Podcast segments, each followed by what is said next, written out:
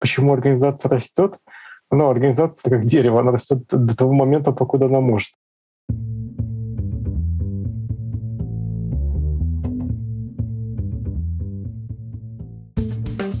Привет! Я Юра Агеев, и это 184 выпуск подкаста Make Sense. Вместе с гостями подкаста мы говорим о том, что играет важную роль при создании и развитии продуктов. Люди, идеи, деньги, инструменты и практики. И сегодня мой собеседник Дмитрий Гурский. Мы поговорим о том, какие вызовы встают перед компанией при быстром росте и с чем обычно связано увеличение количества сотрудников. Обсудим тему культуры и ее связь со стратегией. Поговорим о том, как культура появляется, можно ли ее изменить и как узнать, какая культура в компании на самом деле. И еще обсудим тему личных вызовов для SEO при росте и развитии компании. А также поговорим о том, как смысловые кризисы влияют на развитие человека и что может помочь в поиске целей и смыслов. Подкаст выходит при поддержке конференции по менеджменту продуктов Product Sense и сервиса Product Sense Academy.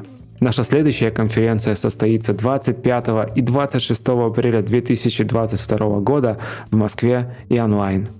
Билеты уже в продаже. Дмитрий, добрый день. Здравствуйте, Юрий. Расскажите немного про себя, пожалуйста. Сейчас я занимаю должность SEO Flow. Кто не знает, Flow — это самое популярное health and fitness приложение в мире с 45 миллионами MAU. Я кофаундер этой э, компании, мы ее создали 7 лет назад. Но кроме этого, у меня достаточно большой опыт э, с другими компаниями из нашего портфолио, нашего холдинга, который называется Пальта. А кроме того, у меня большой опыт в контенте, в книжном издании, поскольку первые 10 лет моей карьеры прошли в книгоиздании. Угу.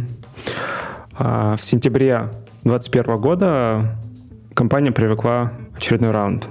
Второй, по-моему, публичный такой. Я думаю, что реально четвертый. Может, четвертый. Ага. Ну, получается, на тот момент компании было уже 6 лет. Вот я посмотрел на каком-то сайте, дата основания 2015 год. Да, мы начали работать над Flow весной 2015 года. Можно сказать, что Flow сейчас компания уже сейчас 7 лет. Вот, здорово. А, и получается, что за это время компания подросла до 400 человек, и сейчас э, тоже в новостях прочитал, что открываются зарубежные офисы, уже где-то работают зарубежные офисы. Ну, в общем, компания потихоньку, ну как потихоньку, тоже за 7 лет достаточно быстро вырастет такого размера и капитализации. А, ну, в общем, растет, превращается в международную, трансформируется очень активно. Я бы сказал, что она уже трансформировалась. У нас примерно 35% наших специалистов вообще не говорят по-русски. Если компания действует на английском, у нас примерно сейчас 70-80 человек, наверное, в Великобритании, человек 60, наверное, в Литве, в Амстердаме, может, около 20 человек в других э, территориях. То есть, ну, я бы сказал, что сейчас 30-40% э, людей уже не из э, постсоветского региона. Окей. Okay. Вот интересно было бы как раз поговорить про то, как культура масштабируется и масштабируется ли она, но прежде чем к этому перейти, вот такой, наверное, отчасти банальный вопрос, но все равно интересно, а почему приходится расширяться? Ну, то есть э, количество задач увеличивается. Приложение остается одно. Продукт остается, он, он, да, он развивается, но при этом он там... В общем, почему приходится увеличивать количество людей, которые э, занимаются этим? Может, я начну с такой провокационной идеи. Вот это такая правда об любой организационной динамике любая, совершенно любая организация имеет свойство разрастаться до бесконечности, угу. просто ввиду такой натуральной динамики, что менеджерам нужно больше сотрудников, потом нужно еще больше менеджеров, потом надо еще больше сотрудников, потом на это все нужно еще навешать э, кучу процедур. И, в принципе, если этот процесс не контролировать, даже при той же выручке, даже при том же рынке, даже ничего не делая, любая организация разрастется до бесконечности. Потом вопрос, потому что почему организация растет, ну, организация как дерево, она растет до того момента, покуда она может, а даже, можно сказать, это ее натуральная динамика этих ветвей э, ветвится, и по-своему зачастую плохая динамика, потому что, ну, наверное, каждая организация проходит какой-то момент, когда ей уже не нужно дальше скалироваться, она уже просто не может остановиться, и это приводит к ненужной сложности, к тем, что организация начинает заниматься ненужными приоритетами, вот, съедать э, прибыль, вот, и в этой точке нужно как бы ее или делить, как-то ограничивать ее роста, вот, но это, естественно, вполне э, процесс. А я бы не сказал, что мы на самом деле растем очень агрессивно. То есть мы в следующем году собираемся вырасти примерно с 400 до 550 человек, что сильно, например, меньше скорости роста нашей выручки и роста доли рынка. И мы к этому подходим достаточно аккуратно, именно помня про то, что организация всегда найдет чем заняться, на самом деле. То есть всегда будет куча возможностей, куча приоритетов, чем э, заняться. Это абсолютно натурально. Здесь скорее нужно этим процессом управлять не с той стороны, что нам есть чем заняться, и мы до этого наймем столько людей, сколько мы можем, сколько мы себе можем позволить финансово, или не можем позволить финансово, но по ходу разберемся а реально понять, с какой скоростью организация может э, расти эффективно, и во многом это вопрос э, культуры, процессов, даже просто преемственности информации. Потому что, скажем, если ты растешь два раза в год, ты оказываешься в ситуации, когда у тебя половина людей в компании не знает детально о том, как она работает, э, что в ней работает. При этом эти люди нанимают новых людей, и это такой начинается такой легкий хаос. В обратную сторону, правда. Ну да, да, то есть скорирование там, условно больше, чем на 30-40% в год, он просто, оно просто нездоровое, хотя бы с точки зрения преемственности знаний, информации, культуры, то есть это уже такой немножко хаотичный процесс э, начинается. Вот, поэтому мы растем достаточно аккуратно, как раз вот помня про то, что нам нужно сохранить здоровый рост и точно ниже наших возможностей, потому что поле того, чем мы могли бы заняться, у нас просто необъятное в плане бизнес-возможностей. Но когда мы делали это планирование этого года, мы пошли скорее с другой стороны. Мы решили, сколько, насколько мы можем вырасти здорово, и с точки зрения финансов, и с точки зрения даже больше организационной, чтобы все не поломалось при этом. И после этого стали смотреть, а какие приоритеты мы реально можем сделать. То есть мы фактически подогнали приоритеты под организацию, а не организацию под приоритеты. А, угу. На днях прочитал такой термин э, «цветущая сложность». Это описание модели развития цивилизации. И вот э, то, чем вы сказали, да, бесконечное усложнение, достижение какой-то сверхсложности обычно приводит действительно, ну, про цивилизацию, если говорить, приводит их к увяданию и распаду. Поэтому, да, баланс тут кажется.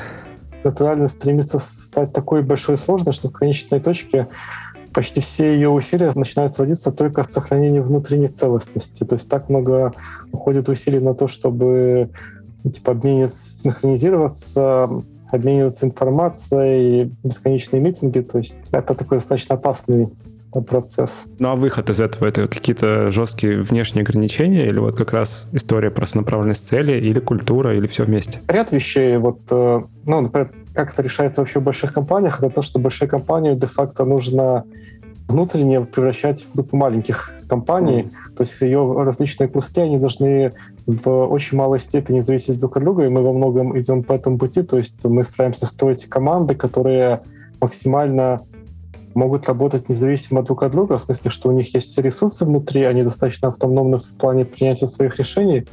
Конечно, это порождает другую проблему, то, что эти команды начинают конкурировать, скажем, между собой за ресурсы, и там, скажем, если нужно сделать какой-то проект на стыке, тут начинаются проблемы в плане там, коллаборации организации, но это один из методов, как э, сохранить некую эффективность. Но, безусловно, качество процессов, качество людей Хотя в целом э, нужно учитывать, что в любом случае с ростом организации все больше и больше и больше процент э, ресурсов внутри этой организации тратится просто на то, чтобы поддерживать эту организацию. То есть, когда у тебя маленький стартап, например, там 10 человек, то у тебя там близко к 100% всех ресурсов и энергии уходит на то, чтобы делать продукт или делать бизнес.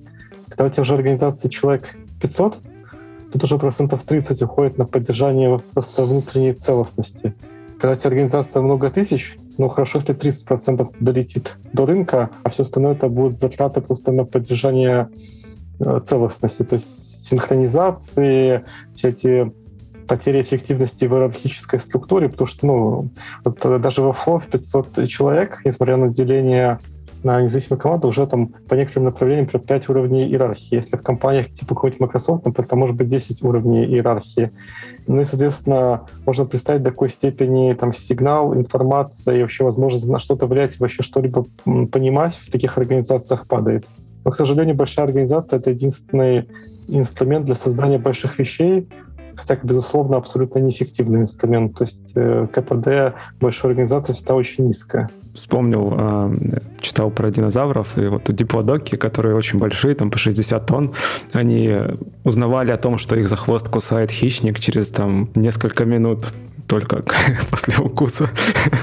Ну, кстати, то, то же самое происходит ну, и в больших организациях.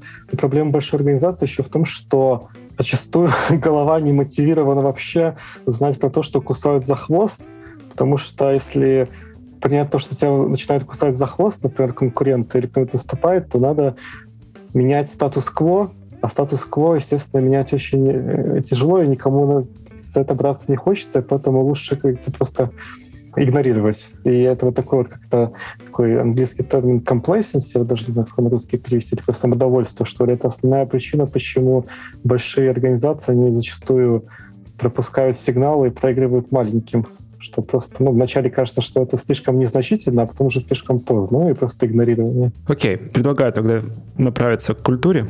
Я так понимаю, что она рассматривается... Ну, вообще, культура существует независимо от действий внутри компании. Ну, то есть, где есть люди, появляется какая-то культура, отношения между ними там выстраиваются и так далее, и так далее. И, соответственно, ну вот есть такая фраза, э, которая анекдот, не анекдот, но культура есть стратегия на завтрак.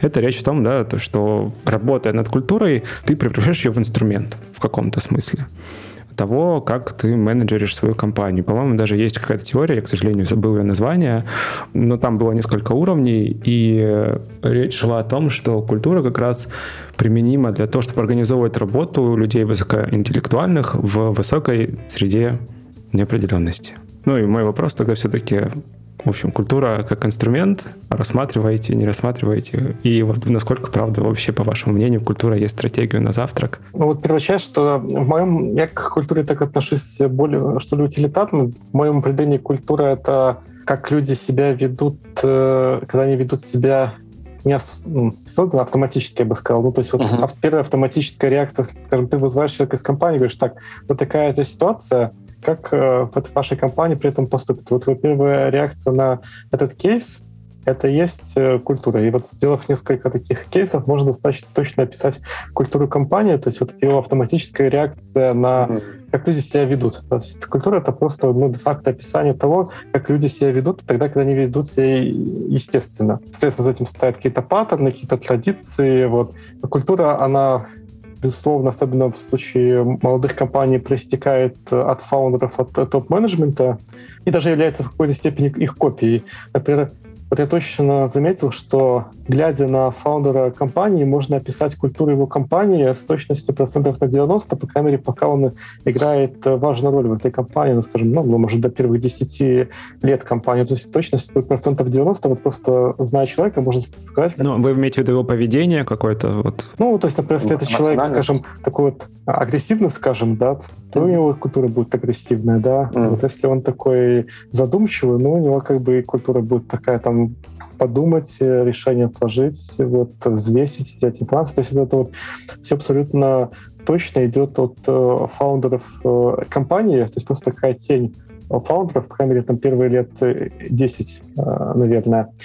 Вот и говоря про культуру и стратегию. А можем тут, тут уточню все-таки? А, ну вот кажется, что с ростом компании, вот опять же, да, при увеличении там до нескольких сотен, хватает ли силы культуры одного человека, чтобы... Это, это не один человек, там уже происходит как? Вот э, я создаю компанию, да, я нанимаю людей. Какие людей я найму, какие люди останутся на самом деле в моей команде? Те, кто может со мной работать это будет некий культурный матч. Потому что если, даже если я найму кого-то с каким-то культурным diversity, как говорится, да, ну, почти наверняка, особенно в ранней компании, такие люди не уживутся, они уйдут, то есть они не, не образуют костяк. Mm. То есть более-менее костяк образуют люди одной культуры или люди, которые могут так подстроиться под одну культуру. Дальше эти люди начинают нанимать других людей, следующий уровень, и опять этот цикл повторяется. И в итоге, на самом деле, даже в какой-то момент скажем, когда культура, скажем, устаревает, она часто устаревает или становится неадекватной новому размеру компании, даже если там фаундер готов уйти, зачастую изменение культуры требует там замены практически всей компании, да, то есть это почти невозможно сделать, потому что это такое ДНК, которое вот как деление клеток. Оно идет от одной клеточки вниз, это уже целый организм, этот целый организм построен таким вот делением клеток, когда просто происходит такой как бы естественный отбор под существующую культуру. И с точки зрения кого нанимается, с точки зрения кого остается, с точки зрения кто успешен. И поэтому, ну, на самом деле, культуру практически изменить невозможно. А, особенно целенаправленно. То есть она складывается, какая складывается, там по разным причинам, в зависимости от фаундера, а, рынка, обстоятельств. Вот, а, ее дальше можно описать, ее можно понять, ее можно использовать, но изменить ее крайне сложно, и обычно изменение культуры требует фактически замены всего менеджмента и несколько лет целенаправленных усилий. Ну и я практически не знаю успешных кейсов, когда это было сделано целенаправленно. Культура может э, работать на пользу стратегии, культура может работать во вред э, стратегии. Потому что стратегия — это ну, олицетворение того, что нужно сделать, чтобы преуспеть на текущем э, рынке, достигнуть там бизнес-целей. Ну, бизнес-цели — это почти всегда там доля, доля рынка, какого-то рынка, да. То есть, ну, де-факто стратегия сводится к тому, каким образом мы сможем занять и сохранить э, определенную долю на рынке, желательно э, доминирующую. Это, собственно говоря, то, на что отвечает э, вопрос стратегии, в чем заключается наш путь к этому. И культура, она может этому помогать, а может ей мешать. И здесь сложно говорить про хорошую или плохую культуру, можно говорить про культуру, которая эффективна или неэффективна для этого. Вот, например, такой классический пример — это ранняя культура Uber. Вот она была крайне агрессивной, Эва Хасл и так далее, да, то есть такая... Но ее сейчас очень сильно критикуют, и когда они вышли на IPO, ее даже специально меняли, опять же, как естественно, вместе со всем менеджментом, она очень сильно критикуется. Но я бы сказал, что если мы возвращаемся в 2008-2009 год, то только такая культура могла сделать Uber успешным, потому что какая еще нужна культура быть в компании, которая должна ну, вот, совершенно официально идти в серой зоне или даже напрямую нарушать закон, делать там всякие приложения для отслеживания полицейских, да, напрямую, типа, лезть в конфликт с э, всякими там трастами э, и всякими монополиями таксистов и так далее. То есть э, если это такая более спокойная, регулярная, правильная, комфортная культура, то кто в такой культуре будет заниматься тем, чем занимался Uber в ранние годы, но без этого было бы невозможно, соответственно, изменить сложившиеся устои. Да, культуру того, что происходило на улицах, да. Да, на какому-то моменту эта культура уже стала для такой установившейся выросшей компании слишком токсичной, в том числе и в публичном поле. Она была связана с массой скандалов, но ее потребовалось менять. Но в начальные годы она была крайне эффективна. Поэтому культура, она не ест стратегию на, на завтрак, она может ее либо поддерживать, либо ей мешать. Вбивать еду или наоборот, да.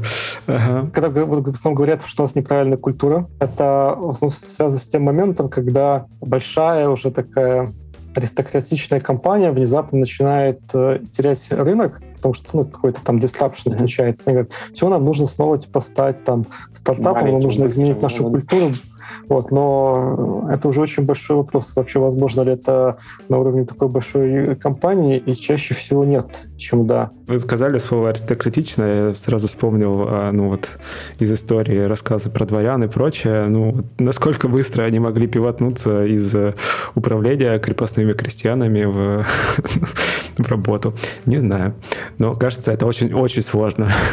Когда штаты захотели, то пивотнулись. Вот, и все. Белая иммиграция в основном работала. Вот. Но вопрос это очень такой э, сложный. И и потом, как правило, это не получается. Э, на самом деле большие компании, они, как правило, не изменяются. Это из-за инертности получается как раз. Ну, то есть она просто настолько глубоко сидит, она настолько сильна. Ну, по разным причинам. Например, в большой компании, менеджмента большой компании есть, например, краткосрочная мотивация на курс акций и бонусы. Uh-huh. Вот. Э, но при этом там любой disruption, либо какая-то инновация, либо любая смена бизнес-модели связана с тем, что у тебя будет какой-то провал вот, э, ну, понятно, до того, как начнется какой-то рост. Плюс это большой риск всегда. Ну, просто там есть какая-то логика, ну, там даже если я там типа SEO, ну, обычный там срок службы SEO там большой корпорации, например, 5 лет, да. Вот нужно ли мне там брать на себя там риск с тем, чтобы менять курс э, компании? Пускай кто-нибудь другой, да, этим займется следующий. Да, то есть меня может там борт уволится, если не получится, или там а, а, свои акции не получу, а так, говорится, доедем потихонечку до наследующего силу. Ну, как-то вот так. Ох, ну это грустненько. Ну ладно, к вопросу тогда построения все-таки культуры. Если заменить ее действительно сложно, а построить как бы, ну вот то, что вы сказали в начале, культура начинается с фаундера, но потом появляются люди, которые ну, они как совпадают по культурному коду с фаундером. Ну, мне кажется, они все равно там не стопроцентное должно быть совпадение, должны же они там что-то свое еще иметь. Ну вот, собственно, вопрос, а как дальше-то? Ну, то есть, как дальше, эм, ну, то есть, если ее построить нельзя, то что с ней можно делать? Вот так, в позитивном смысле. Я где-то вот э, два года назад учился там на экзекутив программе в Стэнфордской бизнес-школе, там очень много говорили про культуру. Я на тот момент никак не мог понять, что там с такое времени говорят про культуру, потому что вообще не, даже не мог догнать, что это такое, зачем это, почему. Я начал понимать, почему, только когда моя собственная организация стала достаточно крупной. Потому что когда организация маленькая, это вообще, типа, ну, это все настолько видимо и понятно, и настолько перед глазами, что это даже описывать не нужно, это просто самоочевидно типа, как мы живем, по каким мы принципам живем, что наказывается, что поощряется, что ценится, что не ценится, это все очевидно. А вот когда организация уже становится большой, особенно при этом она, она быстро растет, здесь уже требуется определенная неформализация, как минимум ее описания, хотя бы потому, что появляется большое количество новых людей, которые например, не видят напрямую никаких сигналов а, от, от высшего менеджмента. Mm. Вот. И это вот особенно на удаленке, и эта культура, она же не столько видимая, она не столько самоочевидная. И зачастую, чтобы ну, просто сделать хороший анбординг, качественно вписаться или даже просто принять на самом деле решение, я хочу присоединиться к этой компании или не хочу, и это очень часто вопрос на Западе. Его не задают у нас, а на Западе очень часто задают вопрос при найме, какая у вас культура. Вот некое такое описание культуры, то есть э, что из себя представляют ценности в компании, как принимаются решения, как решаются различные кейсы, какие там поведения, какие behaviors там поощряются, какие наказываются, это достаточно важно.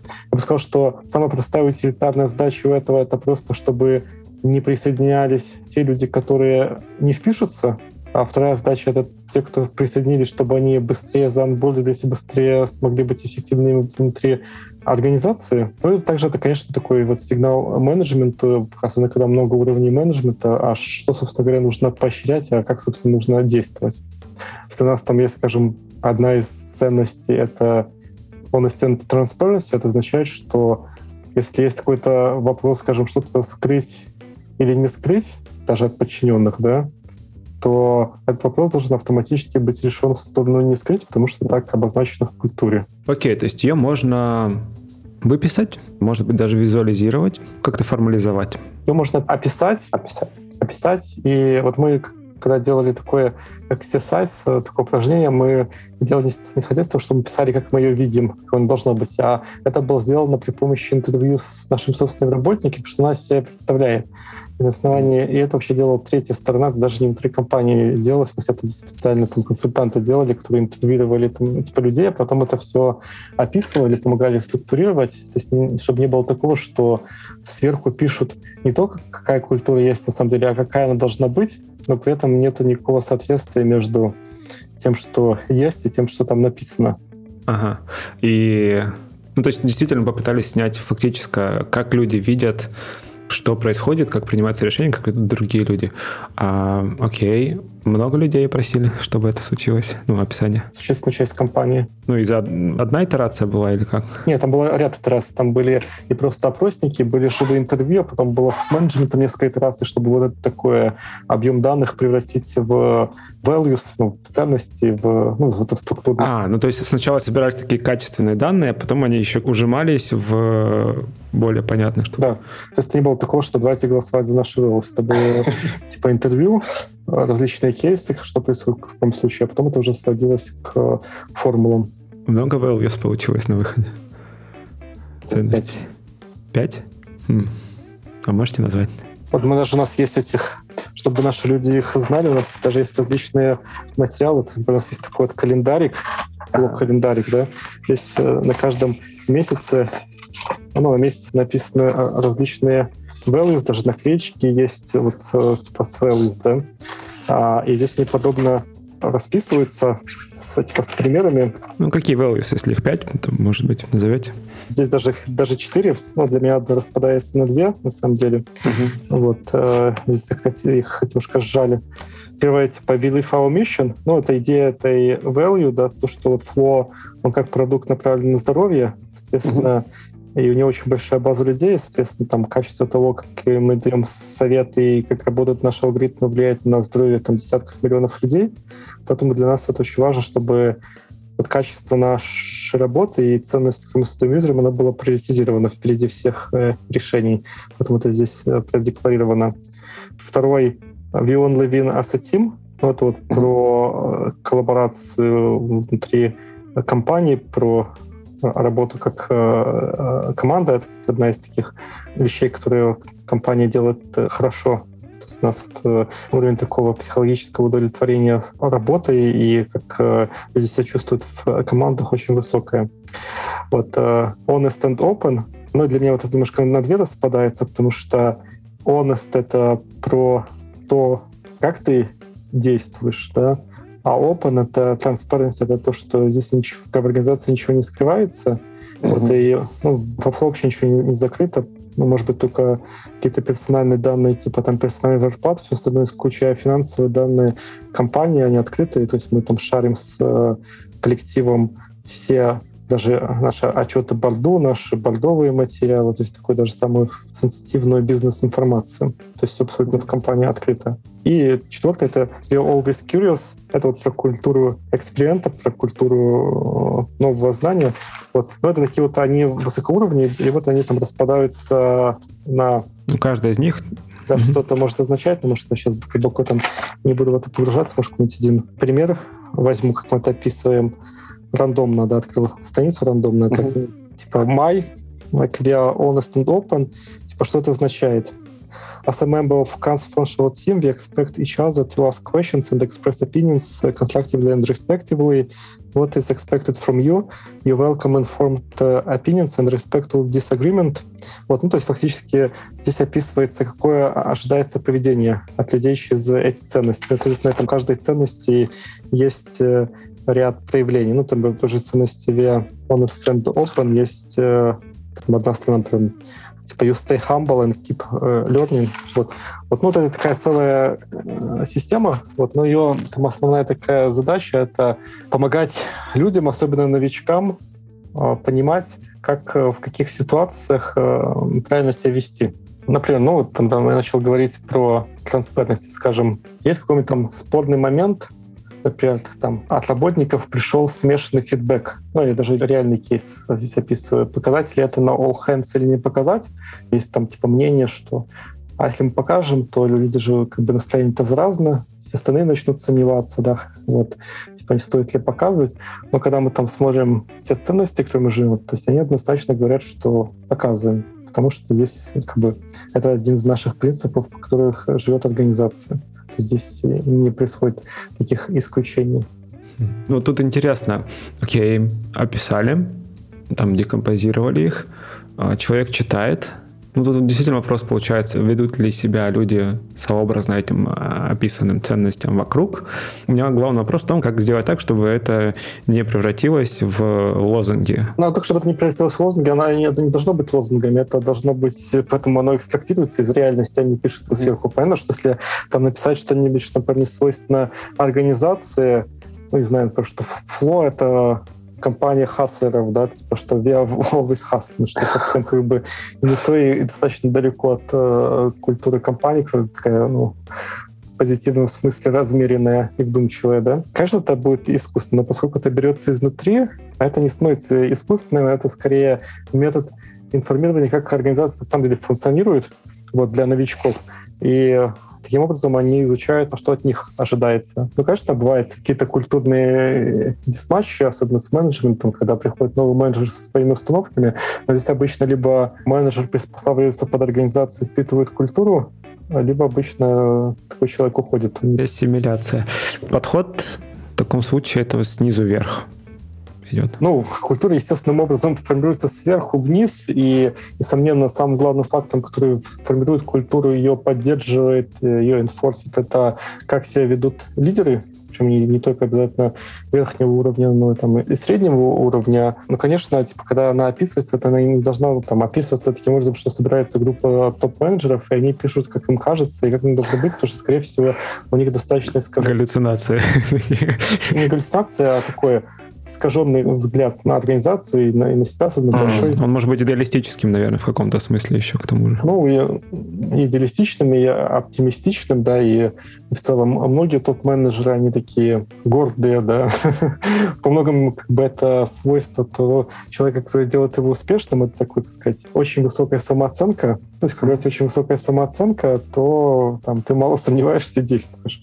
Но потом это может быть как бы достаточно сложно понять реальную ситуацию в компании с самим собой, с такой гордостью. Поэтому, да, такой высший менеджмент не всегда лучший вариант для написания и написания культуры. Ну вот мы коснулись, да, получается, носителей культуры. Каждый человек компании так или иначе, если он там задерживается, да, то он эту культуру разделяет. А ну вот а если насильно изменить культуру сложно, но возможно в целом, да, выкосив там условно весь топ-менеджмент, еще, может быть, проредив средний менеджмент. А вот в процессе уже, не знаю, может быть...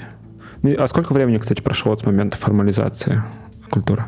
Ну, наверное, год с чем-то. Угу. Как отслеживать изменения культуры и вносит ли, потому что это прям очень интересно, вот э, люди да, носителя культуры вклад в ее изменения? То есть как быстро она трансформируется? Трансформируется ли она вообще? Ну, культура, безусловно, трансформируется, хотя бы потому, что организация становится больше, туда приходят люди, которые эффективно работают в большой организации. Зачастую это люди немножко другого профайла, чем те, кто любит эффективно работать в маленькой организации.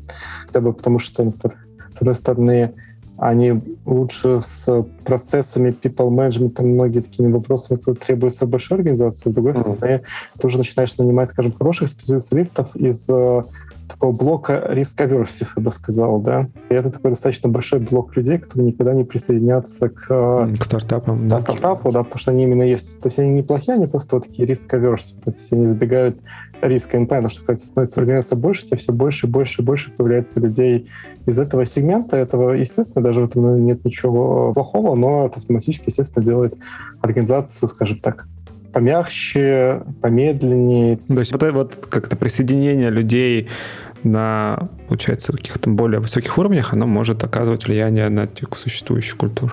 Ну и, в принципе, получается, вместе с ростом компании. Да, она, почему это такой достаточно естественный процесс, то есть любая компания по мере роста, поскольку нужно добавлять уже людей, которые могут э, управлять и работать в большой организации, они начинают компанию, культуру так менять такую в более корпоративную сторону. В этом mm-hmm. нет ничего плохого, потому что на самом деле без таких вот процессов, без нормального people management, даже без какой-то такой политики в позитивном смысле большая организация не может существовать. Но, несомненно, то, что состав людей меняется, это на культуру э, тоже оказывает свое влияние, но такой, это такой достаточно медленный процесс. Более опасная ситуация, на самом деле, если в компании возникают субкультуры. Скажем, если некоторые команды, они изолированы, и факто формируют внутри, маленькие внутри, внутренние компании, там уже война между отделами просто неизбежна. Почему это возникает? Они, ну, то есть, по идее же, они должны были быть э, замечены в начале, или они просто потом разошлись где-то по взглядам? Ну, это обычно бывает, когда есть разные функциональные обязанности. Это такой самый классический пример в компании. Это, например, там все, что связано с R&D или производством и sales. Да. Mm. Вот, то есть у них совершенно разный стиль работы, разная мотивация, вот, и они между собой как бы очень часто находятся из-за этого в конфликте. То есть э, зачастую в таких вот э, разнофункциональных отделах может быть очень разная культура. А поскольку они функционально не, мало пересекаются, это де-факто может быть несколько компаний внутри одной компании. Но это не очень хорошо. Просто потому что это как только возникает такая разница, просто ввиду наличия такой разницы сразу начнутся войны, сразу начнутся, начнется создание врагов, разделение на наших и ваших, и ничем хорошим это не кончится. А люди всегда любят очень такие простые объяснения. Скажем, что-нибудь не получается, это потому что инженеры плохие, там выручка не растет, это потому что sales у нас плохой. Это, кстати, интересно. А вот если перейти на уровень компании, да, создание себе условного врага, да, в лице конкурента, там, я не знаю, в лице еще чего-то, какой-нибудь ну, может быть, болезни или там голода в Африке, ну, то есть чего-то. Насколько это вообще сталкивались в своей практике с таким, да, то есть получается, культура ориентируется на какую-то более высокую цель. Ну, то есть ориентация культуры на какую-то цель, вот так. Да, конечно, это очень важная задача, особенно людям всегда нужна какая-то ясность и какая-то цель, к чему стремиться. Люди вообще теряются, если они не понимают этой большой цели, потому что во многом люди, когда они работают внутри компании, они очень плотно ассоциируют собственную как бы такую значимость с тем, что делает э, компания. Вот поэтому такая большая цель, она, безусловно, нужна. Вот почему так много говорят, это немножко не из культуры, это немножко из вопроса миссии. Mm-hmm. Почему э, там так модно там, или принято говорить про миссию компании? Ну, потому что без миссии, без такого большого вижена не получится добиться такого, как бы, такого вдохновения от людей. То есть люди как бы могут иметь вдохновение как бы, такого определенного низкого порядка, конечно, чисто финансово, и то до какой-то точки, но людей высокого уровня, они, в принципе, везде хорошо зарабатывают, то нужна уже какая-то большая цель. Если компания не дает такой большей цели в виде миссии, в виде той пользы, которую она создает, или какой-то большой цели, которую она идет, а и через это люди получают свою значимость, это очень негативно влияет на успехи компании. Я даже смогу какой-то привести простой пример. Это вот в чем феномен футбольных фанатов, фанатского движения. Им нравится сопричастность, не знаю. Потому что эти люди не получают ощущение значимости, смысла жизни тогда, когда они ассоциируют себя с чем-то большим, большим и ассоциируют себя э, с этим э, очень плотно. Но абсолютно то же самое в компании. То есть э, ощущение людей от того, что их статуса, то, что они стоят что-то в жизни, такое даже вот какой-то какой смысл жизни, оно очень сильно связано с тем, что является ли то, что они делают, глобально полезным. Ну, пример с фанатами хороший, по крайней мере, у меня отзывается. Я сам футбол не очень люблю, но мне очень нравится фильм «Хулиганы зеленой улицы». Он как раз про футбольных фанатов, и они там дерутся. Британский фильм, и они прям дерутся друг с другом за команды, там что-то, какие-то организации делают. Это прям такая культура очень агрессивная.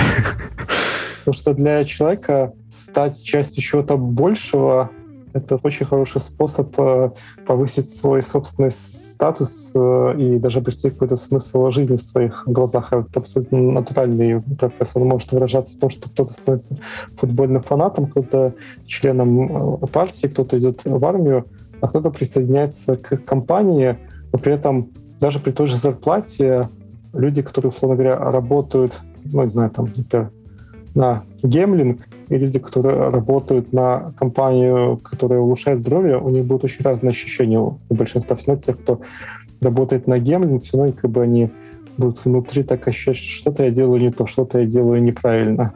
Это, кстати, во многом там наше конкурентное преимущество при найме очень сильное, что мы можем нанять людей вот под это, то, что мы делаем полезные вещи, особенно вот из таких компаний, которые делают, ну, вряд ли полезные вещи. Очень долгая тема. Я вот недавно в подкасте сказал, что мне нравятся фундаментальные сервисы. Я сделал оговорку, что я при этом уважаю все остальные сервисы. Но мне потом рассказали, что есть вопросики к этому. Так сказать, это же просто бизнес-реальность, скажем.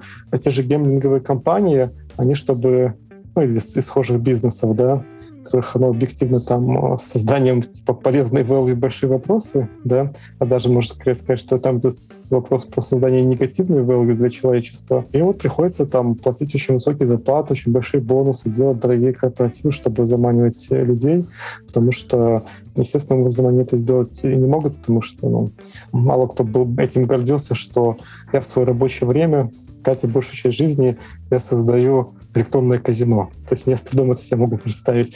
Примерно, наверное, то же самое, что работать на табачную компанию. Ну, мне было бы даже интересно посмотреть, как табачные компании говорят про нашу миссию. Ну, они про удовольствие говорят. Ну, ты, короче, там, да, там начинается такая почва, что... Ох. Табачная компания, она очень хорошо, естественно, платит, дает очень много бенефитов, чтобы люди присоединялись только из-за этого и закрывали глаза на другое. Но в этом есть обратная сторона, что это, безусловно, очень сильно увеличивает э, расходы и при этом не дает возможности все равно нанять такой настоящий талант. Даже, даже кстати, судя по статьям, чтобы написали. Это даже происходит, скажем, в случае даже таких компаний, скажем так, Facebook, у которого там после там, скандалов последних лет uh-huh. репутация так себе, и потом работать там, ну, престижно, не престижно большой э, вопрос, наверное, сейчас для многих. Ну, соответственно, приходится платить очень большие бонусы, очень большие зарплаты для того, чтобы удерживать людей. Ну, то есть культура в каком-то смысле создает публичный образ. Вот вы вначале еще сказали историю про то, что кто-то просит почитать. Это скорее культура, скорее миссия. миссия. Да, то есть это скорее миссия. Это то, куда компания идет, и что вообще хорошего она в этот мир приносит, и в чем еще ее большая цель и смысл существования. Понял. Окей. Ну, в общем, культура развивается сообразно компании. Вот для вас за вот этот период особо интенсивного роста были ли какие-то вызовы? Вы один из сооснователей компании. Наверняка вы внесли большой вклад в эту культуру. Ну, конечно, думаю, что если взять там суммарный профайл там трех основных людей, которые были с этой компанией с самого начала и до текущего момента, и там даже собрать наш суммарный психологический портрет, даже человек, который никогда не видел нашу компанию, думаю, бы описал ее с очень большой точностью. Просто на основании типа, нашего некого такого суммарного профайла. Я бы сказал, что это был, естественно, не только мой вклад, но на основании трех человек можно было бы описать ее очень-очень точно, со всеми плюсами и минусами этих людей. У нас там есть свои минусы, скажем, которые тоже там влияют в какой-то степени на нашу компанию. Например, у нас есть такой определенный нездоровый, что ли, перфекционизм, это проявляет на то, что многие вещи мы делаем слишком тщательно, чем нужно. Это тоже далеко не всегда хорошо, потому что это затягивает и рассеивает ресурсы. Даже там, условно говоря, какие-нибудь внутри, внутренние корпоративные презентации, да, они такие всегда такие тщательные и вырезанные, хотя на самом деле можно было бы их делать и там, ну, не знаю, каким там презентации по планам и так далее, их можно было бы делать гораздо менее тщательно, с достижением точно такого же эффекта, но это такая вот часть э, типа культуры, что вот как бы у нас есть такой вот внутренний такой striving to excellence, такое стремление к перфекционизму, и это стремление к перфекционизму, оно не всегда э, и хорошо. Но вторая часть, черта, которая может быть тоже не всегда хорошо, это вот мы такие очень вдумчивые, задумчивые, что не всегда хорошо для скорости принятия решений, и особенно там, когда нужно там, там а, принять какое-нибудь быстрое или рискованное решение. Здесь мы можем начать размышлять. А иногда просто принять решение, начать двигаться и получить новую пользу информации — это лучше. Ну, в том смысле, что далеко не всегда те черты, которые культура компании черпает от своих основателей, они обязательно хорошие. Иногда они, они могут быть не слишком хорошие, но это такая как бы неизбежная часть. И, в принципе, идеальных компаний, идеальных культур не бывает. Как вообще оценивается любой менеджер компании? Ну, как любой менеджер. Любой менеджер оценивается по результату веренной ему организации. Да? То грубо говоря, если результат есть, хорошо. Результата нет, плохо, да. Все остальное, оно, типа, имеет очень мало значения, потому что существует очень много путей к успеху, очень много культур, которые могут быть успешные, очень много от структур, которые могут быть успешные. Самое главное — это удается ли при помощи этой культуры, при помощи этого менеджмента и организации достигнуть успеха. Но поскольку у нас э, успехи несомненны, значит, э, эта культура была эффективна на этой стадии. И мы скорее принимали правильное решение, чем неправильное.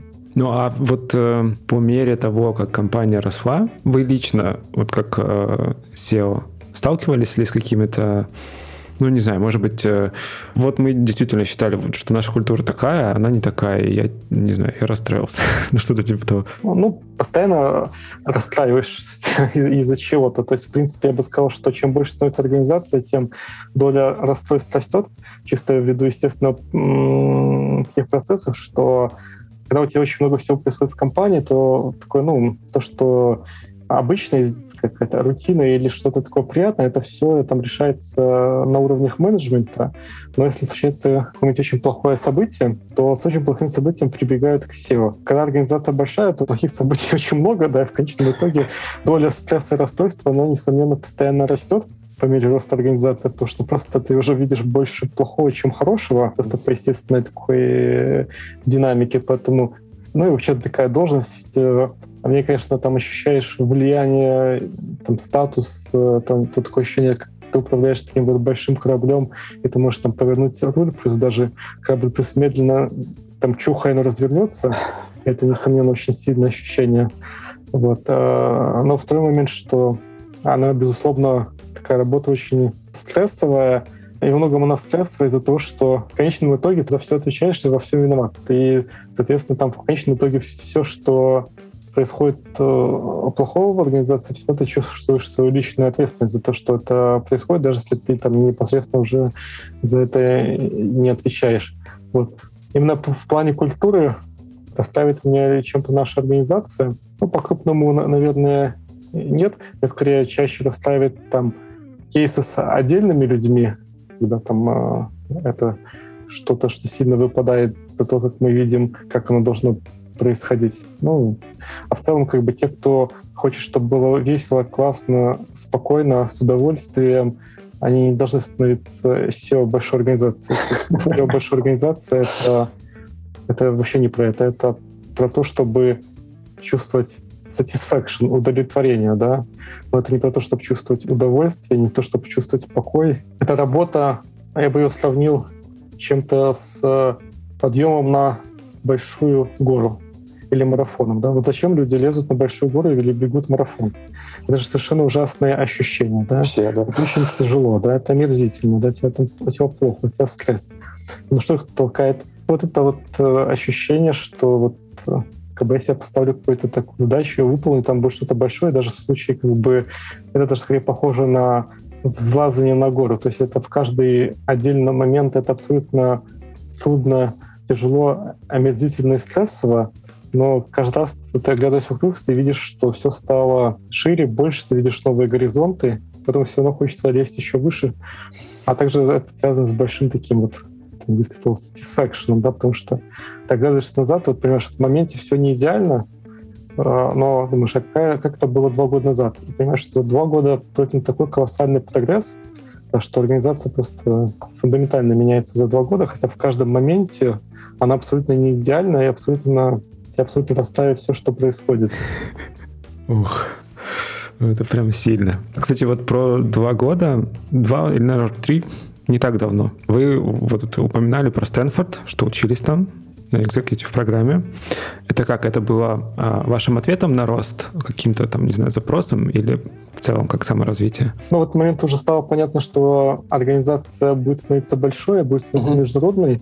И это всегда такой челлендж, чтобы когда ты там просто founding CEO, когда ты основатель компании, это то, чтобы успевать расти вместе с организацией mm-hmm. и не стать просто помехой ее роста, не стать там, не отстать от нее в какой-то точке. Потому что на самом деле, такая очень крупная проблема, это когда организация прирастает своего основателя, при этом основатель этого не видит или не уходит, то есть это начинает очень сильно ее тормозить, очень сильно начинает деморализовать, скажем, новое поколение менеджмента, которое более профессионально. Это здесь очень такое важное пытаться расти с той же скоростью, что организация, или хотя бы чуть-чуть э, быстрее.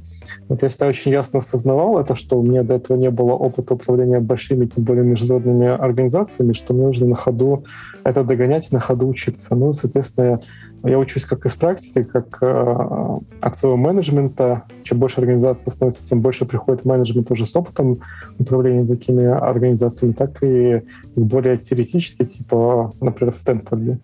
Вот. Ну, опять же, там, помогает или не помогает, ну, как бы по всем основным метрикам, как с точки зрения рынка, так и внутренним, типа там ретеншена сотрудников, э, satisfaction и так далее, да, у нас все метрики высокие, это значит, что своим деланием или неделанием я пока со своей задачей справляюсь, вот. Э, в такой степени там Стэнфорды помогли, сложно сказать, потому что невозможно A-B-тест провести, но явно не повредили. Да, было бы интересно, если бы можно было об этом провести. Окей, все-таки остались ли вот э, столько там времени спустя, два с лишним года, какие-то инсайты после обучения, и которые прям, не знаю, пригодились, или помните ясно, вот что ну, вот это я точно применил. Ну, конечно, основная задача это прямо это фактически такую формировать структуру знания, то есть там курсы по десяткам э, направлений, каждый, понятно, поверхностно, но он формировал такую структуру знаний, то есть ты просто знаешь, куда посмотреть, если какая-то проблема возникает. Mm. То есть хотя бы даже на уровне впечатлений. Но я бы даже сказал, что я из этого вынес даже в большей степени э, не знания, а я скорее вынес такую, что ли, уверенность в себе, потому что Stanford Executive Program — это э, такая самая престижная стэнфордская бизнес-школа, и та вот принимает в основном э, топ-менеджеров крупных компаний или руководителей компании, там поэтому средний возраст 46 лет, это вот что и отличает MBA. То есть там все были, ну, такой типичный участник этой программы, там, там, там senior vice president Samsung или что-нибудь вот такое. И там было 200 человек, и всех там очень тщательно в течение там, этого времени миксовали,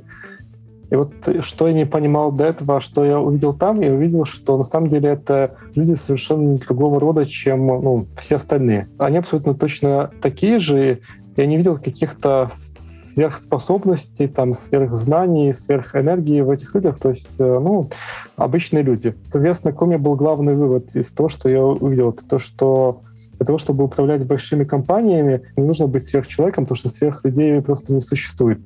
То есть я не, я не видел там ни одного человека, кто бы мне бы так восхищен, сказал, да, вот такой там, я таких никогда не видел и таким никогда не стану, да. То есть, э, ну, все понятно, что умные, образованные, энергичные, но там не было каких-то таких вот э, гениев, как бы сказал, что ну все это что-то недостижимое, потом понимаю, почему это, такие люди становятся там руководителями крупных э, компаний.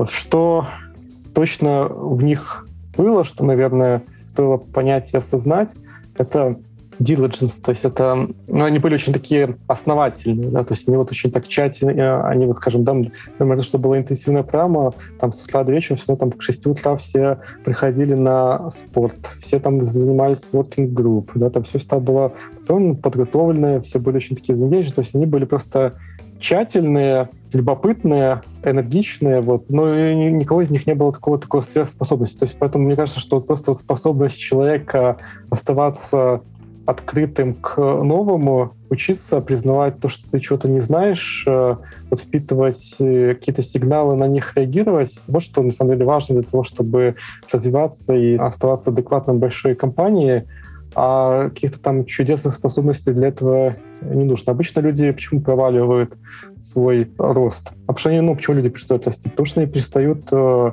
реагировать на внешнюю среду. То есть это такое сочетание скромности с э, желанием учиться. То есть одновременно должен быть скромным для того, чтобы понимать, э, что вообще происходит, и такой open-minded, да, вот. И когда ты получаешь эти сигналы, то есть ты скромно их понимаешь, тебе нужна скромность для того, чтобы их не только услышать, но и принять. Потому что если ты не скромный, то ты скажешь, а, это все какая-то херня, да? Все вообще типа не так, это я лучше знаю.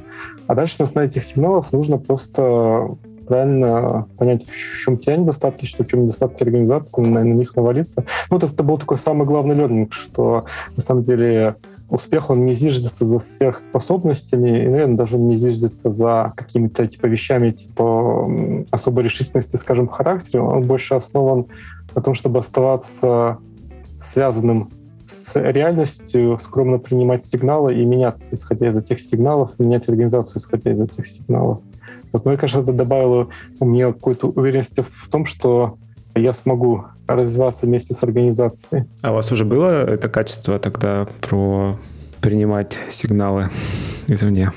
Я почему спрашиваю, да, потому что, ну, кажется, опять же, что будучи SEO, может быть, со стороны кажется, рискуешь стать э, самоуверенным. Большинство националей становится, и почти неизбежно происходит одна и та же ситуация с э, успешными людьми. Вот когда тебе приходит первый успех, тебе случается мания величия, и тебе начинает казаться, что это все благодаря тому, что у тебя ты особый человек, да, и ты там во всем прав. Естественно, когда ты начинаешь себя считать особым человеком и думаешь, что все благодаря тому, что ты особый человек, и ты прав, естественно, через некоторое время приходит большой провал, все разваливается, у тебя случается кризис идентичности, и, ну, из этого кризиса идентичности уже люди выходят э, более как бы осознанными, более скромными, ироничными к себе. То есть я тоже проходил такой кризис идентичности, когда были там, проблемы в первых бизнесах, и, соответственно, уже к этому периоду, к периоду флоя подошел более подготовленным.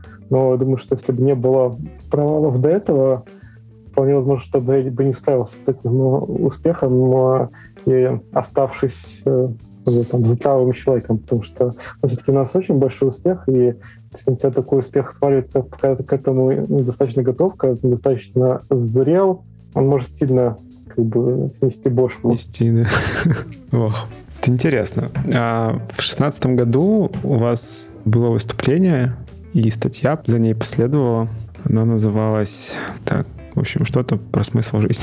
Я не вижу названия, потому что свернуто. Да, статья о смысле жизни, так и называлась. Это было выступление на Ютубе есть, а эта статья, это, это потом ну, это скрипт. А, ну да, на самом деле выступление найти легко, но я думаю, мы добавим ссылку. А вот э, скрипт пришлось поискать.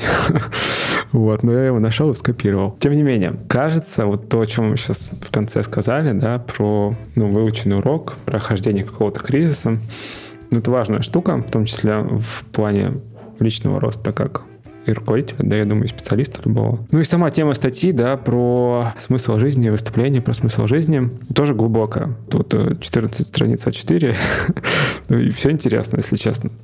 Но мы не успеем точно поговорить обо всем. Интересно тогда выяснить, вот сейчас вы с этим согласны, что вы там писали, может быть, какое-то, не знаю, краткое отношение к вот этому самому смыслу, может быть, какие-то опыт пережитых кризисов за это время? Эта статья, это выступление, это во многом было эхо там 14-15 годов, как раз когда вот этот провал и кризис идентичности был, и вот это 16, значит, это было января 16 года, это вот было только самое-самое начало как бы такого возвращения на растущий тренд, и естественно, что там не было еще никакого ожидания или идеи, типа, все эти успехи, которые будут следующие шесть лет, это не только в там и другие были серьезные успехи там в, рамках наших других э, компаний, но естественно, что когда это было за пределами фантастики, даже представить, что это возможно, что там через шесть лет у нас будет миллиардная компания, у нас будет несколько экзитов и так далее, то есть все это вот мне сказали, я бы никогда в жизни не поверил, что это все произойдет в тот момент. То есть это было самое-самое начало вот выхода из этой ямы.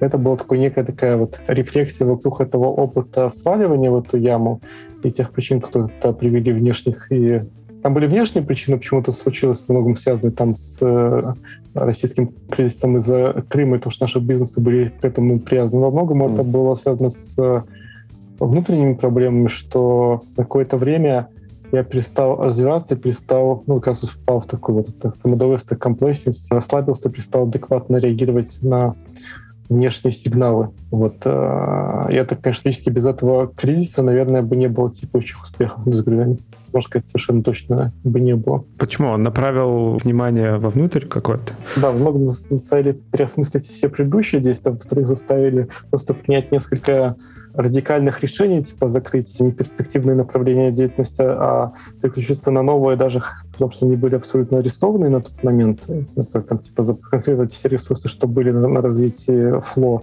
а не других э, проектов, а их просто закрыть. Ну и во многом изменить отношение к тому, как и что делается. Вот. То есть это было, безусловно, полезно. Я прочитал статью, ну, может быть, там мы там ее идеи пересказывать не будем, это будет очень э, долго. Да. Вот. Ну и, наверное, у нее там как бы, основная идея, что нужно найти для себя цель, причем найти ее не искусственно, а найти, исходя из своих реальных внутренних ценностей, своих особенностей.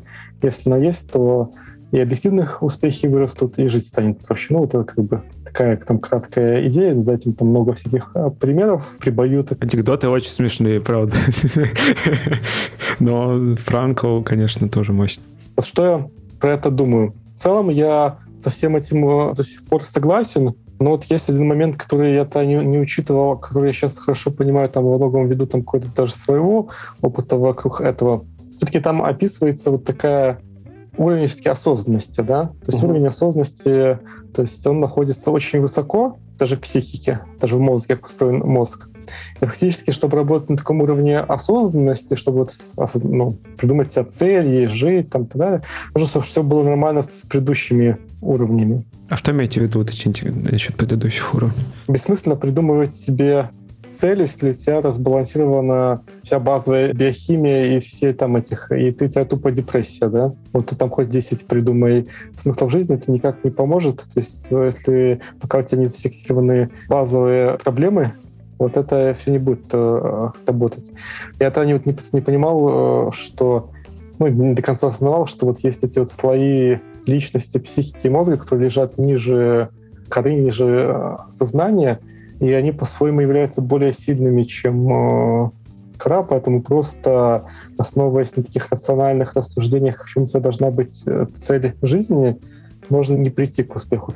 Все-таки нужно, чтобы было еще базовое психическое здоровье, чтобы все было нормально с эмоциональной сферой, чтобы все было нормально с самой базой. Дальше уже можно будет работать с корой, иначе вот все эти вещи, они просто не помогут. То есть я сейчас в меньшей степени думаю, что своей жизнью можно управлять рационально.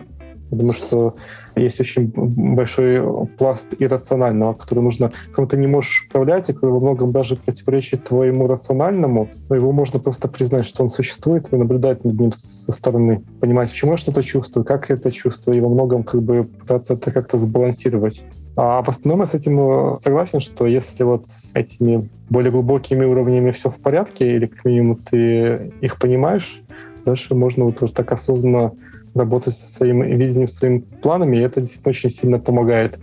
К минимуму это помогает, что, как я вижу, как-то часто помогает у меня. Когда у тебя очень много вот всего вокруг, твой мозг просто не, не справляется с таким количеством сигналов. То есть он не понимает, типа, на чем концентрироваться, и просто многое не замечает. А когда четко поставлена цель, мозг начинает замечать то, что нужно для этой цели что у него ограниченная способность что-то замечать и о чем-то думать.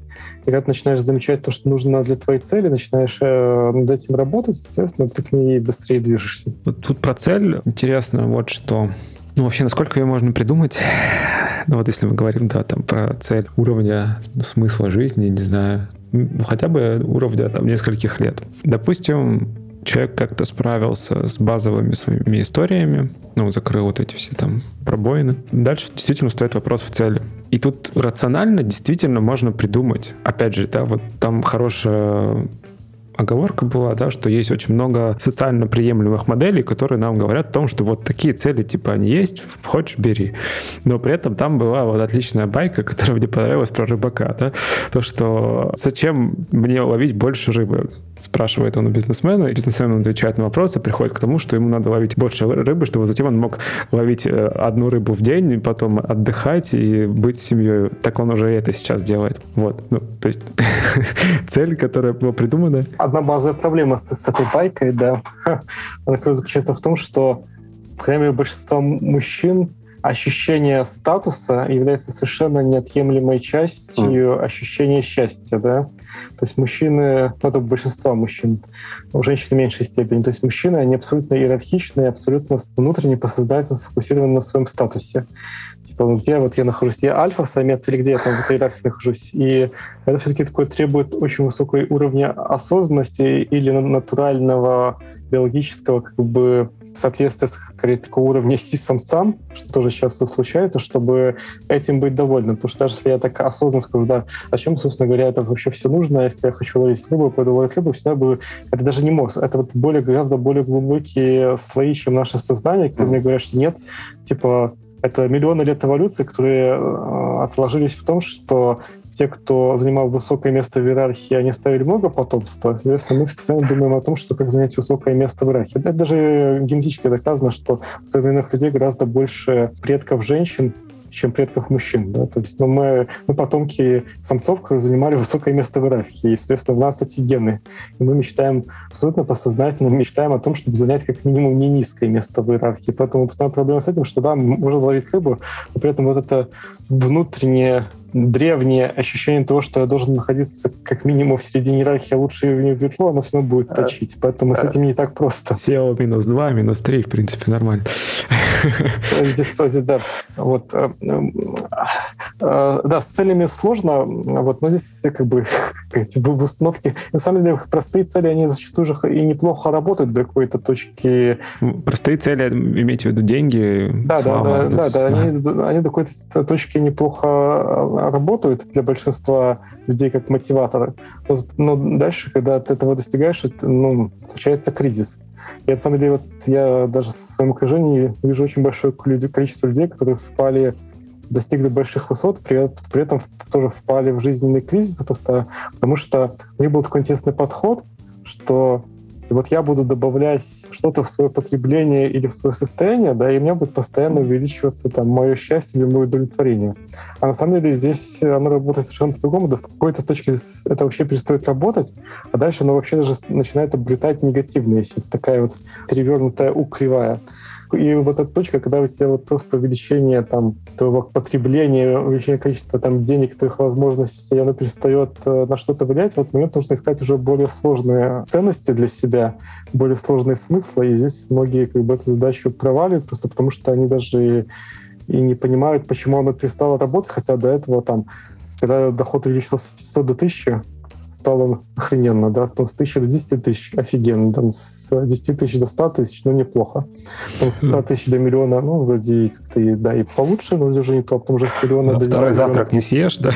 Уже вообще никак, а потом с 10 миллионов до 100 миллионов даже как-то и хуже стало, потому что с охранником стало нужно ходить как-то, и вообще как-то все стрёмно, и люди какие-то все лицемерные стали, как-то услужливо смотрят в глаза, при этом все пытаются взять в долг. вот.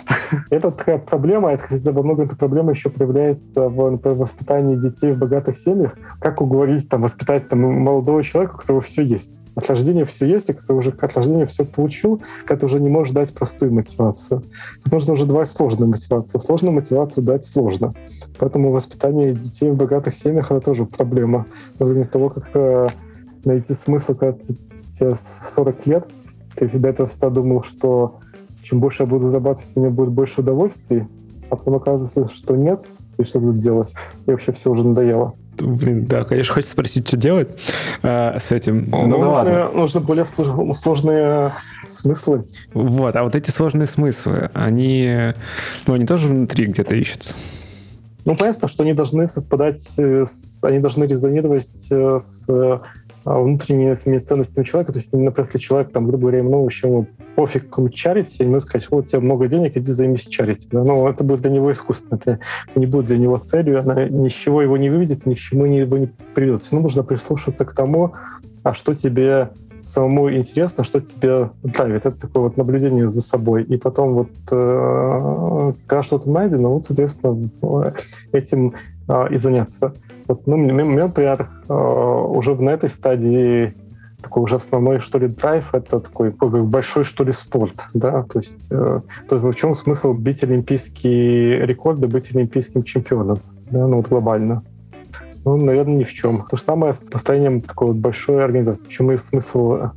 Вот смысл это как раз в самом этом процессе, да, то есть фактически ты видишь, как твои большие усилия, они обретают форму, Mm. Они превращаются в что-то сложное, что живет своей жизнью, что дает много ценностей, и это просто создает такое ощущение удовлетворения и осмысленности. Прямо я бы не сказал, что создает много ощущений удовольствия, прямо говоря, но а, это, но это создает вот такое вот ощущение. Действительно, оно наполняет какую-то жизнь смыслом. Вот. Ну, это такой сложный вопрос, потому что, конечно, объективного смысла в жизни нету. Вот. Вот. Но, и, соответственно, эти смыслы нужно себе придумывать их э, нужно находить для себя, иначе будет плохо. Грустненько.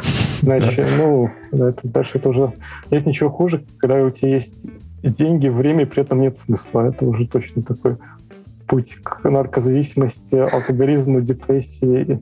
Убеганию от свободы, да может быть проще никогда не достигать этой точки, когда простые смыслы перестают работать. Ну, это, да, есть такой вопрос вообще. А, у тебя не встает вопрос, а есть ли смысл выращивать хлеб, когда это то, что ты ешь? У тебя нет вопросов. В предыдущие века вообще не было депрессии, да? Да, да, да. Это, кстати, да, был смысл, нужно было выживать. Да, потому что люди были озадачены выживанием, да. Вот. А было все очень просто и понятно. Было просто понятно, типа, когда тебе все просто и понятно, ты как бы просто по алгоритму работаешь, у тебя нет никаких данных мыслей. А вот когда в современном мире прям все в таком избытке, и все так сложно, и все настолько далеко от э, нашей натуральной биологии, тут уже начинаются всякие сложности и растущий уровень депрессии. Ну, есть хорошая новость. В расшифровке статьи есть э, шаблон, как минимум, с которого можно начать. Поэтому мы добавим ссылку обязательно. Да, а если шаблон не помогает, то сейчас есть очень много современных антидепрессантов. Ну и психологи, в конце концов. Ладно. А, ну, мне кажется, это хорошо, что тему эту затронули. Она такая краеугольный камень нашей всей жизни. И ну, я думаю, на этом мы заканчиваем. Дмитрий, большое спасибо за такой открытый и честный разговор. Мне очень понравилось и очень полезно, мне кажется, было. Спасибо. Здорово. До встречи. Пока-пока. Пока. Итак, в этом выпуске подкаста Make Sense вместе с Дмитрием Гурским мы поговорили о том, какие вызовы встают перед компанией при быстром росте и с чем обычно связано увеличение количества сотрудников. Обсудили тему культуры и ее связь со стратегией. Поговорили о том, как культура появляется, можно ли ее изменить, и как узнать, какая культура у компании на самом деле. И еще обсудили тему личных вызовов для SEO при росте и развитии компании. А также поговорили о том, как смысловые кризисы влияют на развитие человека и что может помочь в поиске целей и смыслов. Подкаст выходит при поддержке конференции по менеджменту продуктов Product Sense и сервиса Product Sense Academy. Наша следующая конференция состоится 25 и 26 апреля 2022 года в Москве и онлайн.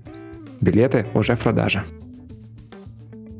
Если вам понравился выпуск и вы считаете информацию, которая прозвучала полезной, пожалуйста, поделитесь ссылкой на выпуск со своими друзьями, коллегами, знакомыми, Оставляйте комментарии и ставьте лайки в сервисах, где слушаете подкаст. Это поможет большему количеству людей узнать о том, что он существует. Это был 184 выпуск подкаста Make Sense и его ведущий Юра Агеев. Спасибо, что были с нами. До следующего выпуска. Пока.